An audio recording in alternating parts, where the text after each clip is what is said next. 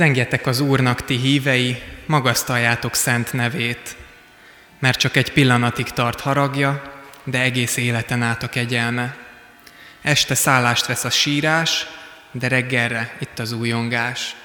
Kegyelem és békesség nektek Istentől, ami atyánktól, és az Úr Jézus Krisztustól. Amen. Nagyon sok szeretettel köszöntelek én is titeket Isten szavai után ezen a meleg nyári napon itt a templomban, az első ilyen bűnbánati úrvacsorára készülő alkalmunkon.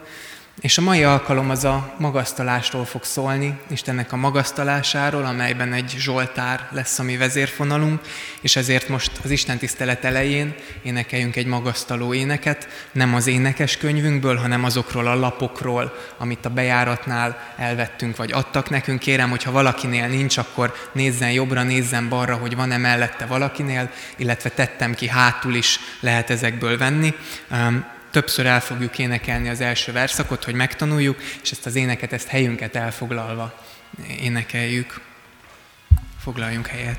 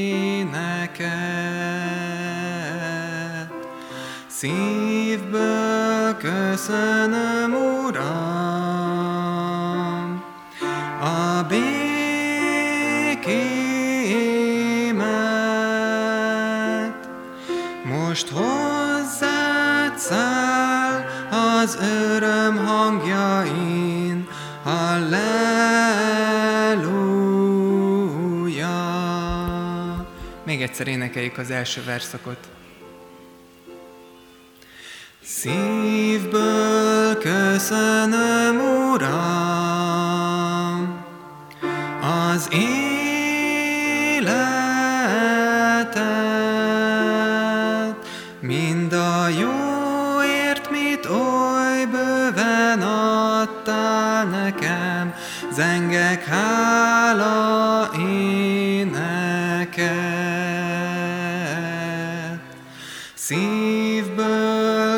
Szívből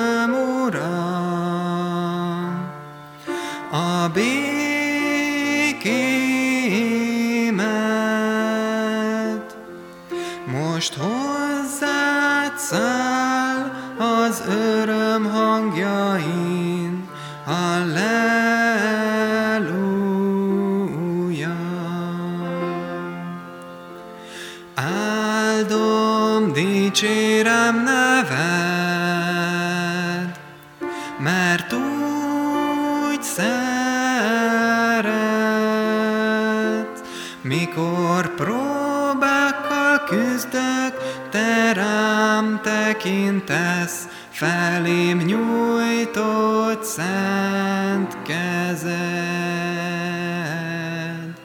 Szívből köszönöm, Uram, az új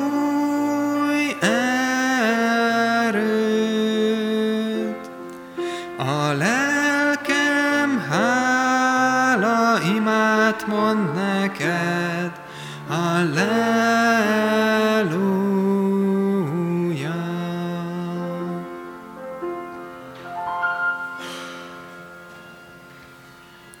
Folytassuk szóban is az imádságot.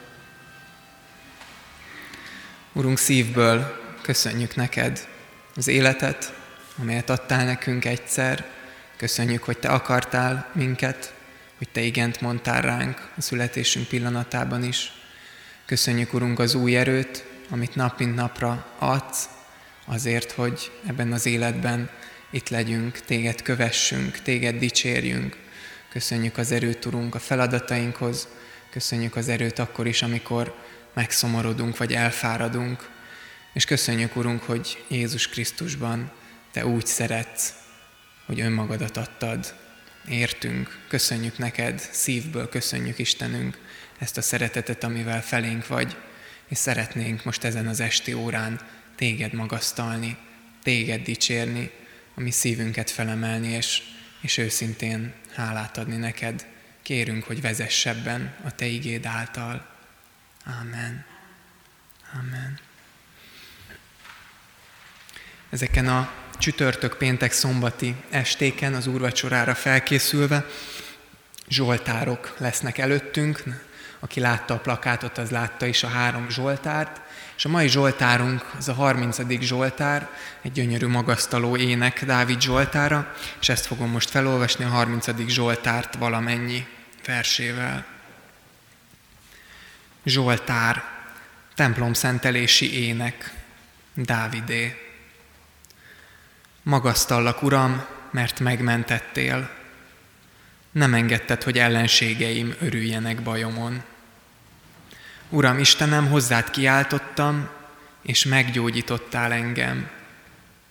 Uram, kihoztál engem a holtak hazájából, életben tartottál, nem roskadtam a sírba.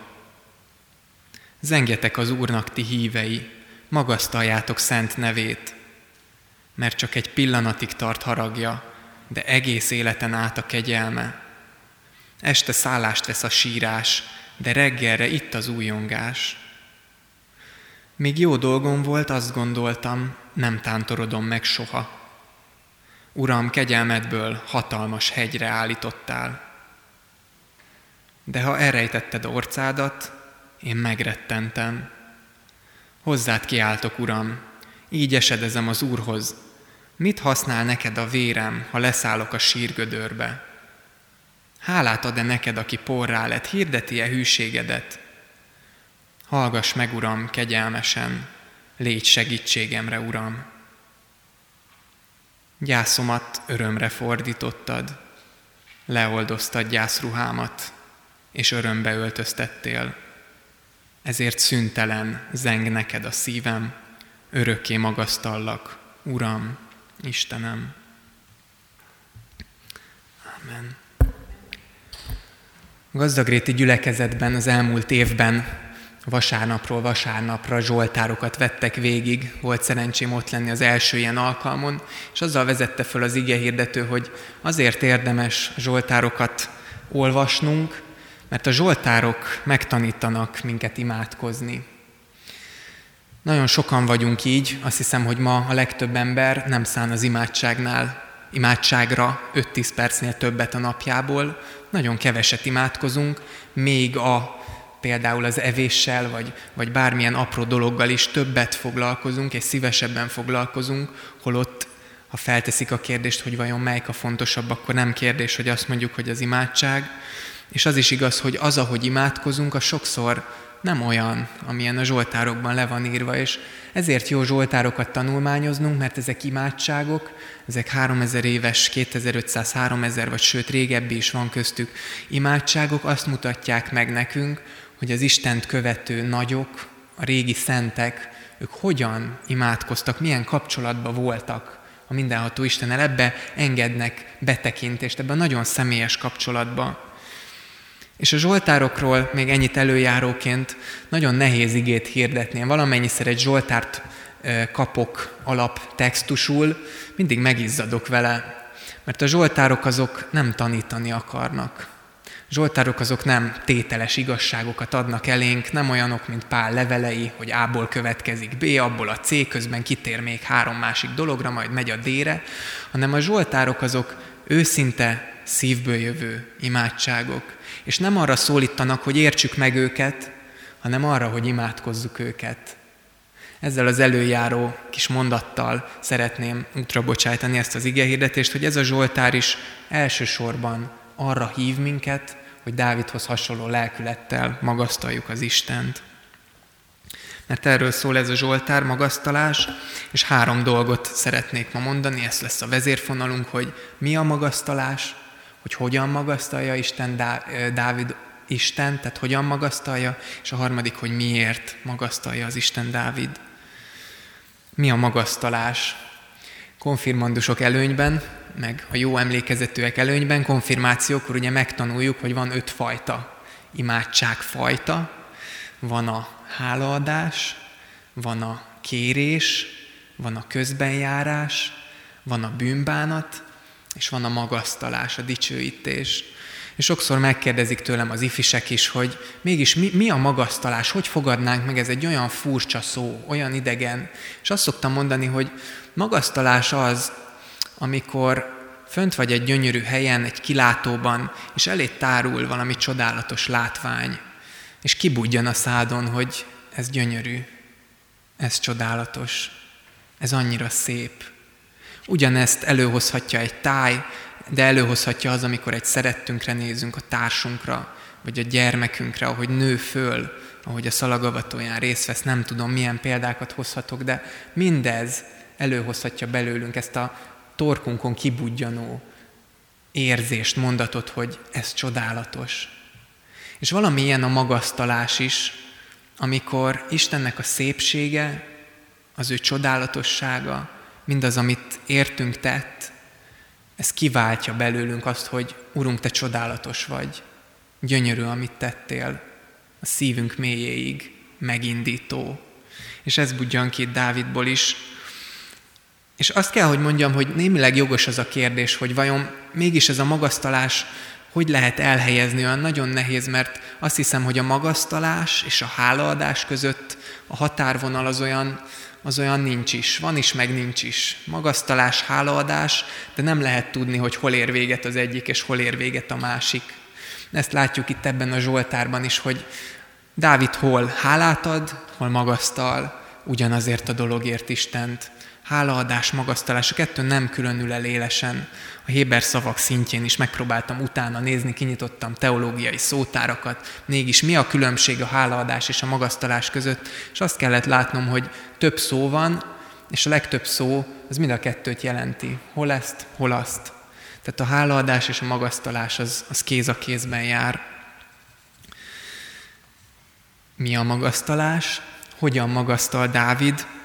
Itt két dolgot ragadtam meg ebből a Zsoltárból. Az egyik, ez, ez már-már közhely, de, de imában magasztal Dávid. Imádságban magasztal. És hadd tegyem föl ezt a kérdést, amit, amit végül is az elején is föltettem, hogy, hogy mi mennyit imádkozunk, hogy mi mennyit vagyunk Isten előtti csendben a napunkkal, hogy mi mennyi időt töltünk Isten előtt egyfajta személyes, bensőséges viszonyban. Hogy mi keressük-e vele ezt a kapcsolatot reggel, amikor felkelünk, délben, amikor leülünk egy rövid szünetre, este mielőtt lefekszünk, mi ott vagyunk-e az Isten színe előtt. Tényleg nem ítélkezésből mondom, mert sokszor én is ezt élem meg, de olyan keveset szánunk az imádságra, néhány perc, 5-10 perc, és Istennek nem is az, hogy, hogy ennél több kell, neked, neked van szükséged többre, hogy az Isten éltető jelenlétéből a te életed gyógyuljon, és erőt kapjon, és hogy áldás áradhasson rajtad keresztül. Ezt nem is mondom, de egyszer olvastam az imádságról egy könyvet, és felsorolta, hogy az egyház történet nagyjai, híres ige hirdetői, azok, akiket ma is szoktunk idézni, meg emlegetni, mennyit imádkoztak. Nem percekben, órákban mérték ezek az emberek az imádságot és, és Luthertől szokták idézni ezt a mondást, hogy, hogy egyszer megkérdezték tőle, hogy mennyit imádkozik egy nap. És mondta, hogy hát egy órát. Na jó, Luther testvér, de mi van akkor, amikor nagyon sok teendő van egy nap, hogyha rengeteg mindent el kell intézni, ezt is meg kell csinálni, azt is meg kell csinálni, és nincs idő az imádságra, akkor mennyit imádkozik Márton testvér egy nap? És Luther Márton elvileg ezt válaszolta, hogy akkor két órát egy, egy szemléletváltás ez, hogy a teendők ne kiszorítsák az imát, hanem ébresztenek rá arra, hogy szükségünk van rá. És a másik kérdés, amit felvet nekem Dávid imádsága, hogy vajon mennyit magasztalunk az imádságban? Van ez az öt imafajta, mennyit tesz ki a magasztalás az imádságainkból? Mert azt hiszem, hogy egy nagyon egy olyan kultúrában élünk, ami az emberek igényei, saját magunk és a saját igényeink körül forog. És sokszor, ha leülünk imádkozni, akkor kérünk, kérünk, kérünk, másokért is kérünk, magunkért is kérünk, esetleg közben járunk, esetleg még a bűneink eszünkbe jutnak, de mennyit adunk hálát, mennyit magasztalunk, mennyit gyönyörködünk Istenben, mennyit mondjuk neki azt, hogy köszönöm, Uram, hogy csodálatos vagy, Uram, hogy hálás vagyok neked azért, amit tettél. Talán nekünk is érdemes lenne elkezdeni egy listát vezetni, és az énekes lapok hátuljára elkövettem ezt a merényletet, hogyha megfordítjátok, akkor nyomtattam egy, egy rövid mondatot, hogy te mennyit adsz hálát, és hogy a következő hetekben próbáld meg ezt az egyszerű gyakorlatot, hogy minden nap csak három dolgot írj föl, amiért hálás vagy Istennek. És te meg fogsz döbbenni, hogy mennyi ideig lehet ezt írni, hogy mennyi minden van, amiért Istent magasztalni lehet. Jó lenne egy versenyt csinálni ebből, hogy majd amikor visszajövünk szeptember elején, akkor lehetne hozni ezeket a papírokat lobogtatva, hogy én 25-öt írtam, én 30-at, én 100-at. Nyilván nem a verseny a lényeg, hanem az, hogy rányíljon a szemünk arra, hogy Istent igenis van miért magasztalnunk. Hogyan magasztal? Dávid imában magasztal, és a másik, amit felírtam, hogy, hogy nyilvánosan magasztal. Hogy olyan érdekes, hogy ez az ima úgy kezdődik, hogy templom szentelési ének. Biblia ismerőknek mondom zárójelben, hogy Dávid tényleg nem épített templomot, mert a fia Salamon építette azt föl, de valószínűleg akkor mondhatta el ezt az éneket, amikor össze, mert, mert előkészületeket végzett, ő gyűjtötte össze az építőanyagokat a templomhoz, és valószínűleg amikor ezzel kész volt, akkor volt egy nagy nyilvános hálaadó istentisztelet, amin ő is mondott egy beszédet, egy éneket, és ezt az imádságot mondta el nem csak magában imádkozik, hanem a nép elé tárja. És el tudom képzelni Dávidot, ahogy így ült otthon, hogy mi lelkészek is szoktunk, készülünk az ige hirdetésre, és Dávid is ül itt a székében, az íróasztalánál, és mit mondjak ezen a templom szentelési ünnepségen?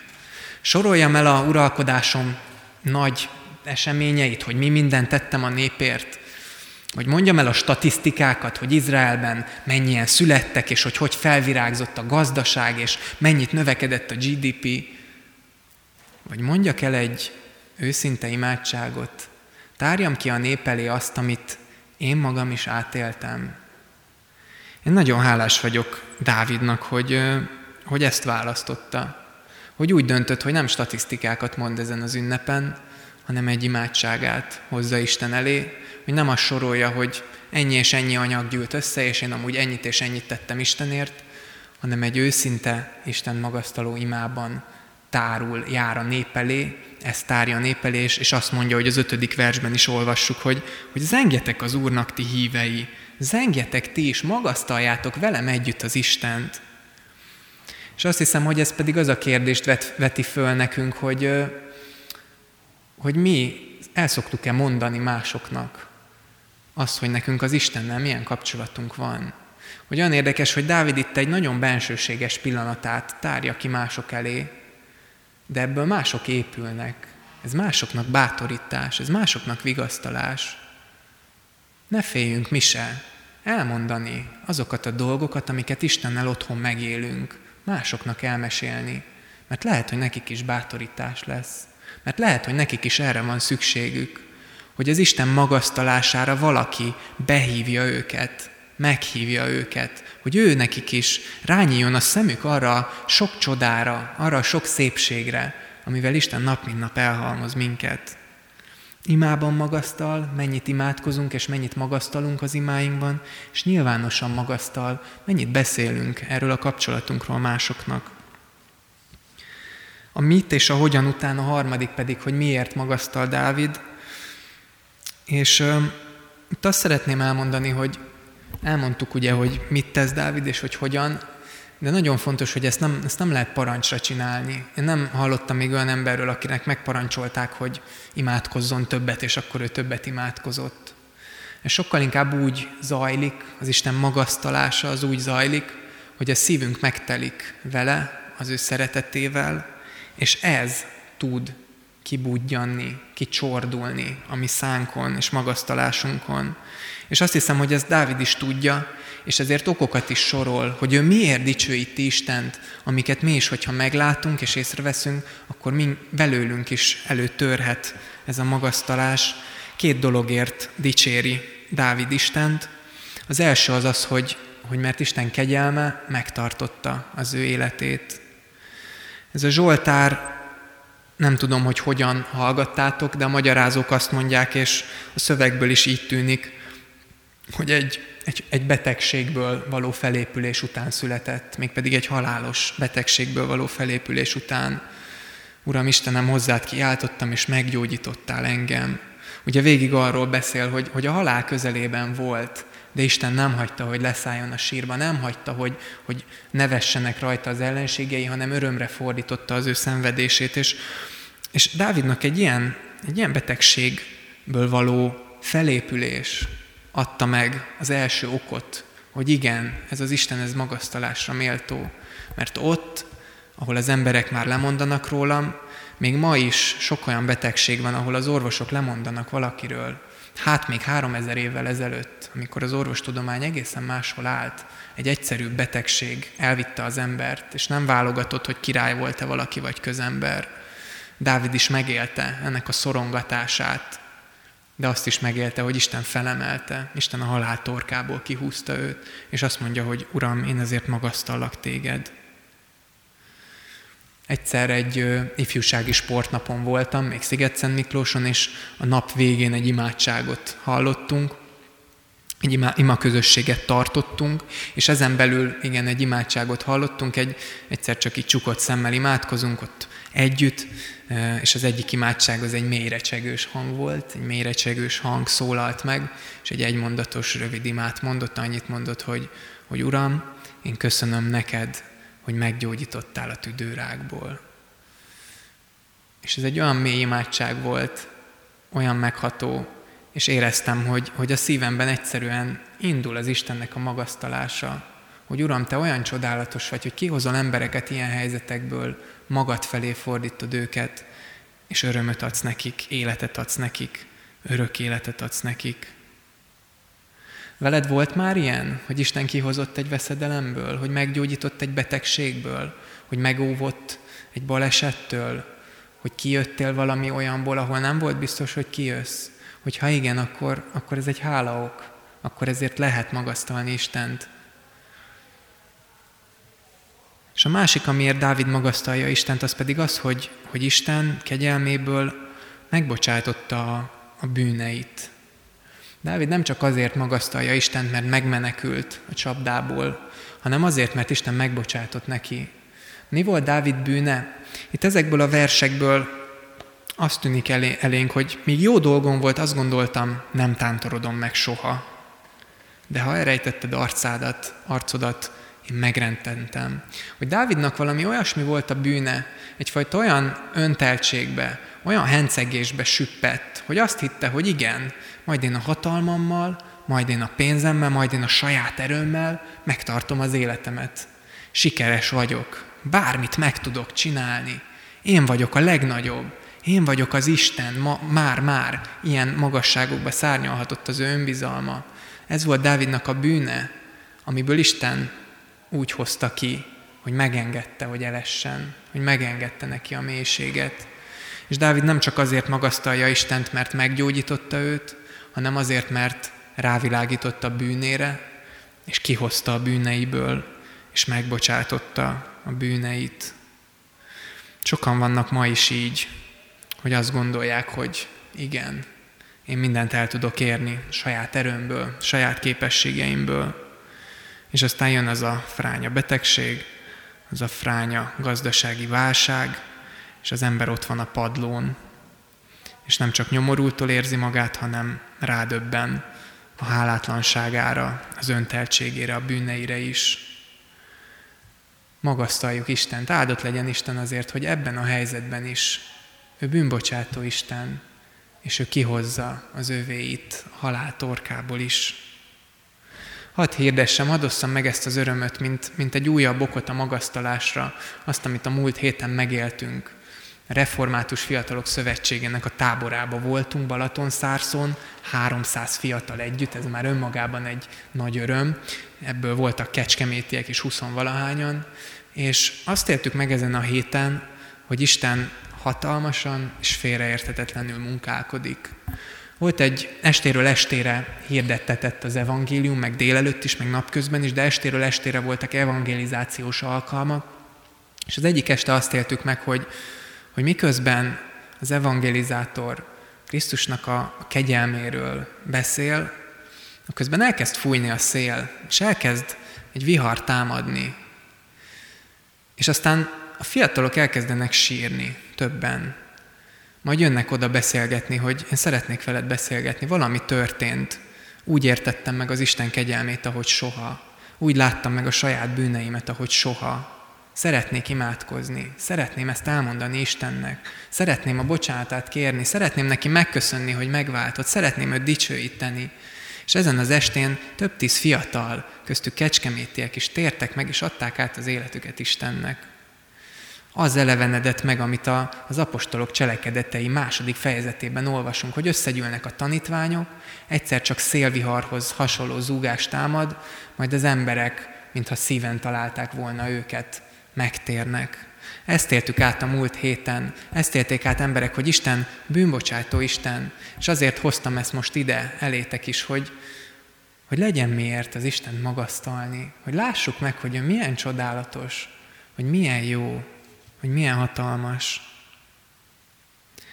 És hadd fejezzem be azzal, hogy ha még ezek után sem tudod, hogy miért magasztald Istent, akkor hadd hozzam eléd azt a valakit, akit Dávid még nem ismerhetett, mert az ő leszármazottja volt.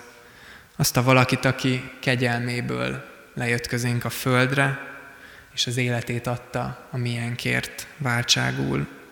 Azt a valakit, aki egyedül képes minden veszedelmen át, minden betegségen át, minden fájdalmon át, még a halálon át is megtartani a mi életünket, és aki egyedül képes megbocsájtani és eltörölni valamennyi bűneinket, a tenger ferekére vetni, aki érdemtelenül is, sőt bűneink ellenére is halálosan szeret minket. Ez a valaki Jézus Krisztus az, aki legfőképp méltó minden dicséretre, és minden magasztalásra. Amen. Most a közös imádság előtt tartsunk egy csendes percet, ez alatt a zongora fog kísérni minket, és csak bátorítani szeretnélek titeket, hogy kiki vigye oda a saját hálaadását, a saját magasztalását Isten elé ebben a csendes percben. Utána én fogok hangosan imádkozni, és aztán a mi atyánkot mondjuk el közösen.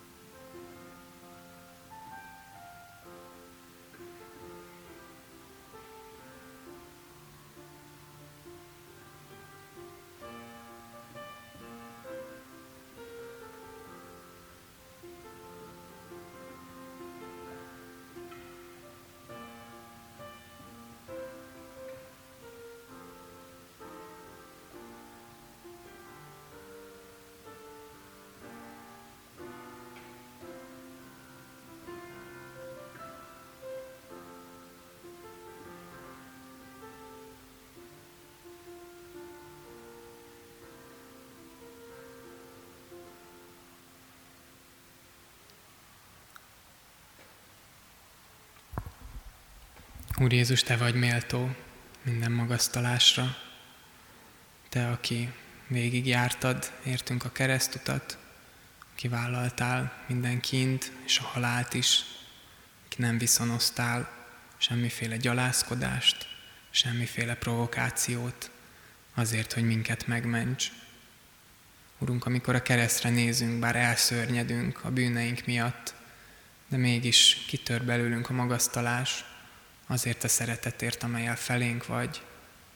Urunk, csodálatos a Te terved, és csodálatos az, amit tettél, mert nekünk bűnösöknek hoztál a halálból új életet. Urunk, csodálatos az a szeretet, amivel felénk vagy, amivel nap mint nap hordozod az életünket. Urunk, szeretnénk ezért dicsérni Téged, és kérünk, hogy, hogy taníts minket magasztalni. Kérünk, hogy, hogy vezesd a mi imádságainkat. Kérünk, Urunk, hogy, hogy töltsd el a szívünket magaddal. Indítsd a mi szívünket arra, hogy, hogy magasztaljunk Téged napjában többször, odaborulva eléd, hogy érezzük ennek a kapcsolatnak a jó ízét. És kérünk, Urunk, hogy indíts arra is, hogy, hogy erről másoknak beszéljünk. Olyan sokan vannak vigasztalás és reménység nélkül, akiknek szintén arra lenne szükségük, hogy a Te csodálatos tetteidre csodálkozzanak, és Téged magasztaljanak. Urunk, könyörgünk, értük, és könyörgünk azért, hogy a mi szánk az nem maradjon csukva, hogy a mi szívünk az nem maradjon zárva. Kérünk, hogy segíts rólad beszélni, nyilvánosan is magasztalni téged. Urunk, köszönjük neked, hogy most itt lehettünk ezen az órán. Szeretnénk, Urunk, készülni a Te asztalodhoz, bűnbánattal is, de magasztalással is szeretnénk majd úgy odállni vasárnap eléd, hogy a bűnbánatnak és a hálának és a magasztalásnak mind ott van a helye a szívünkben. Így dicsérünk téged. Köszönjük, hogy megmentettél. Amen. Fennállva mondjuk el az Úrtól tanult imádságot. Mi atyánk, aki a mennyekben vagy, szenteltessék meg a te neved. Jöjjön el a te országod, legyen meg a te akaratod, amint a mennyben, úgy a földön is. Minden napi kenyerünket add meg nékünk ma, és bocsásd meg a mi vétkeinket, miképpen mi is megbocsátunk az ellenünk vétkezőknek. És ne vigy minket kísértésbe, de szabadíts meg a gonosztól, mert tiéd az ország, a hatalom és a dicsőség mindörökké. Amen. Imádkozom azért, hogy a szeretet egyre inkább gazdagodjék bennetek, ismerettel és igazi megértéssel, hogy gazdagon teremjétek az igazság gyümölcseit Jézus Krisztus által, Isten dicsőségére és magasztalására. Amen. Foglaljunk helyet, röviden a hirdetéseket hallgassuk meg. A hirdetések tényleg rövidek lesznek, minden a nyári mederben folyik tovább, a hivatal nyitva tartása, az alkalmak nyári üzemmódba vagyunk, és minden egyéb információt halottainkat, gyászoló testvéreinket, a házasulandóinkat és minden más gyülekezetünk más információit pedig a kiáratnál a hirdetőlapokon meg lehet találni, ezeket vigyük magunkkal. Hirdetem, hogy holnap és holnap után ugyanígy 6 órai kezdettel lesz itt bűnbánati alkalom, két további nagyon szép Zsoltárt fogunk végignézni. Hirdetem a fiataloknak, hogy holnap bennalvós ifit tervezünk az ifjúsági galérián, 5 órakor kezdünk, és hogyha jöttök, akkor gyertek hálózsákkal, de hogyha nem tudtok bennaludni, akkor is szeretettel várunk az alkalom részére, legyünk itt sokan együtt, többen jönnek, kicsit ünnepeljük is mindazt, ami a múlt héten történt, és erőt gyűjtünk mindahhoz, ami majd szeptemberben vár ránk énekeljük záró énekünket, amely az énekeskönyvben található, a 264. ének, valamennyi mind az öt versével énekeljük. Az első így kezdődik, áldjad én lelkem a dicsőség erős királyát.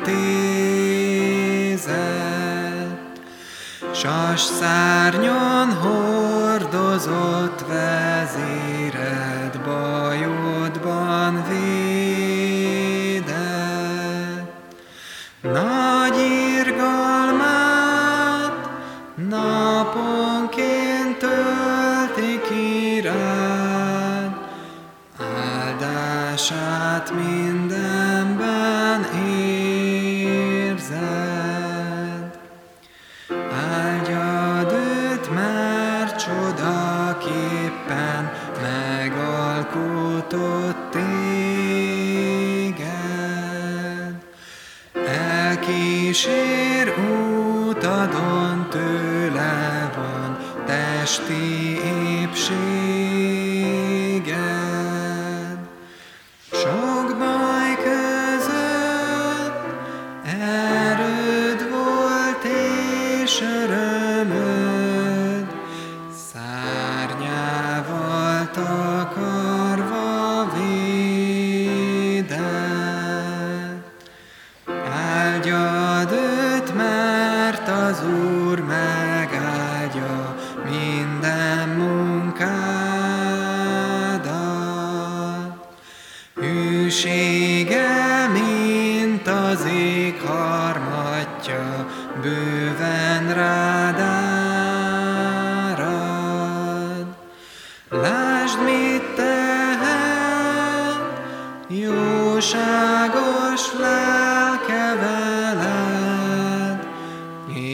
Készített tőlem itt vár.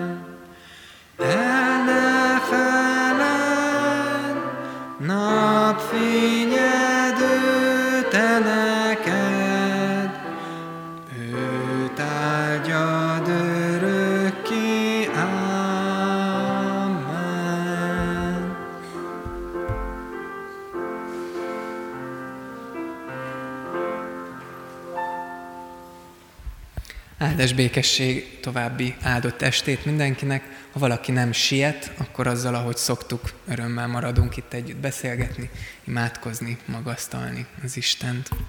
Áldás békesség.